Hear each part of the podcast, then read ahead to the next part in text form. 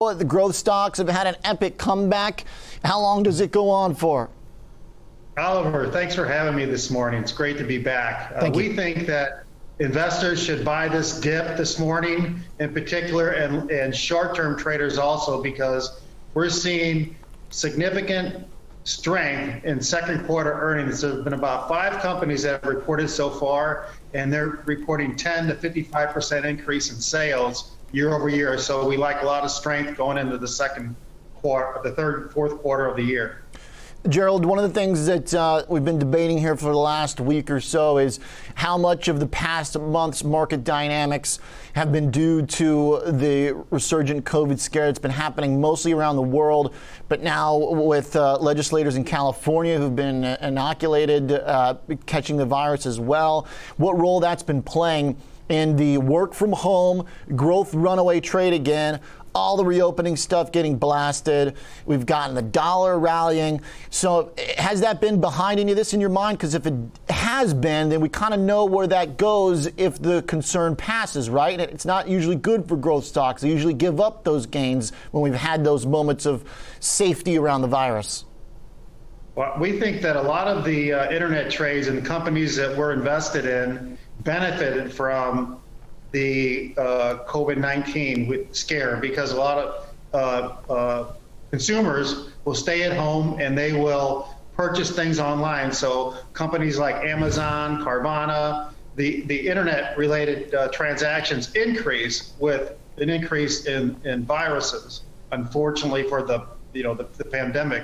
However, investors can benefit in certain ways.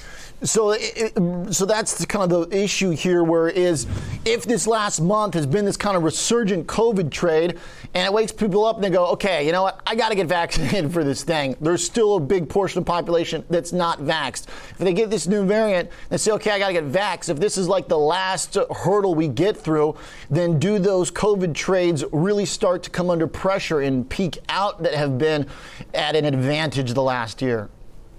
I think that some of the some of the um, the, the companies that are, are distributing the vaccines could come under pressure, like Moderna and Pfizer, because of the end of the, the pandemic.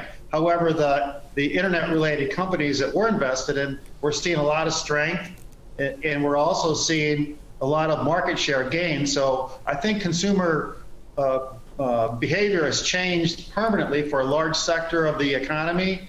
For, of for example, Google or Amazon, where they're gaining market share, and I think they continue to gain market share uh, post pandemic. Okay. Gerald, uh, a couple of the companies that you like right now. Uh, one that's uh, been beaten up quite a bit, EXPI. It's a pretty interesting company. We've had the CEO on the show. They, uh, uh, among other things, are a, a realtor, a, a, brokerage that relies in uh, large part on a lot of recruitment. They recruit a lot of realtors and brokers. They've got like a virtual realty business. The stock's gotten pummeled. What makes you think it's going to turn around?